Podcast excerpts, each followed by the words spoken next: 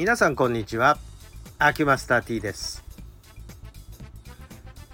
今日患者さんとお話ししていましたらねうんそこが痛いんですよ。って何にもしてないのにねっていうお話をされたんですがまあ痛みが出てよかったんですよ。っていう話を私はしたんですね。ななんかすごい不幸なことのようにおっしゃるからちょっとここは発想を転換しましょうよっていうことで。痛みが出てそこに痛みがあるからうちにいらっしゃって治すきっかけを得たわけでしょう。よかったじゃないですか。っていうこういう、えー、発想の転換なんですけども。何が良かったか分かりますか？私の懐が潤うっていう良さ。それは間違いないですよ。なりわいですから。ですけども痛みが出ることの良さっていうのは何なのかというと痛みが出たというこの事実は何？どういうことを表してるかというとそこから発痛物質が出てそこの部分を修復しようとしている体の働きが顕在化したっていうことなんですね。つまりそこは痛いという時点ですでに治る過程に入っているわけです。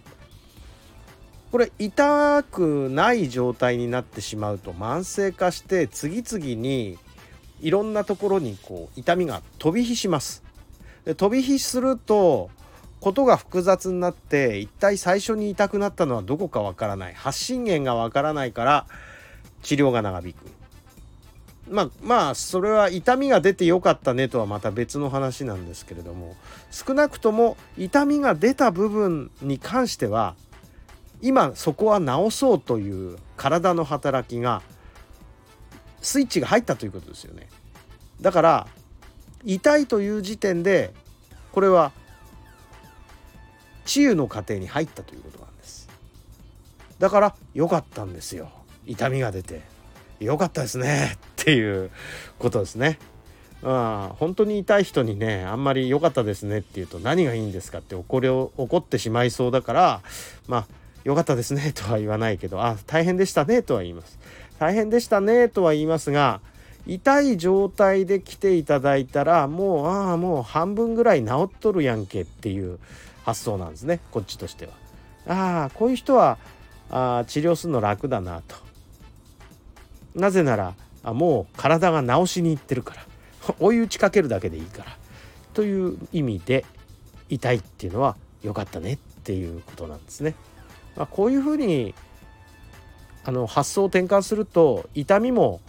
あ生きてる喜びなんだということが感じられるようになるというなんだか分かったような分かんないような、えー、哲学的な思考に入っていってしまうんですけれどもまあ少なくとも皆さん痛むと嫌だなっては思いますよ。私だって痛いの嫌だもん。だけど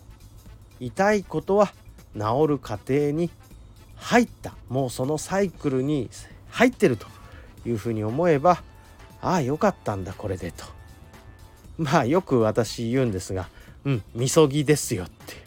これを抜けたら楽になりますからというふうに言うんですね。ということで痛いのは嫌だけど痛いのはそのうち飛んできます。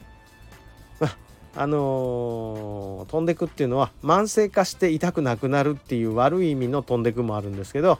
治って痛くなくなるっていういい方に是非体を向けるようにしていただければと思います。でそういうやり方わかんないでしょだから我々のこのなりわいが成り立つわけです。鍼灸はそういうことの説明もするわけでございます。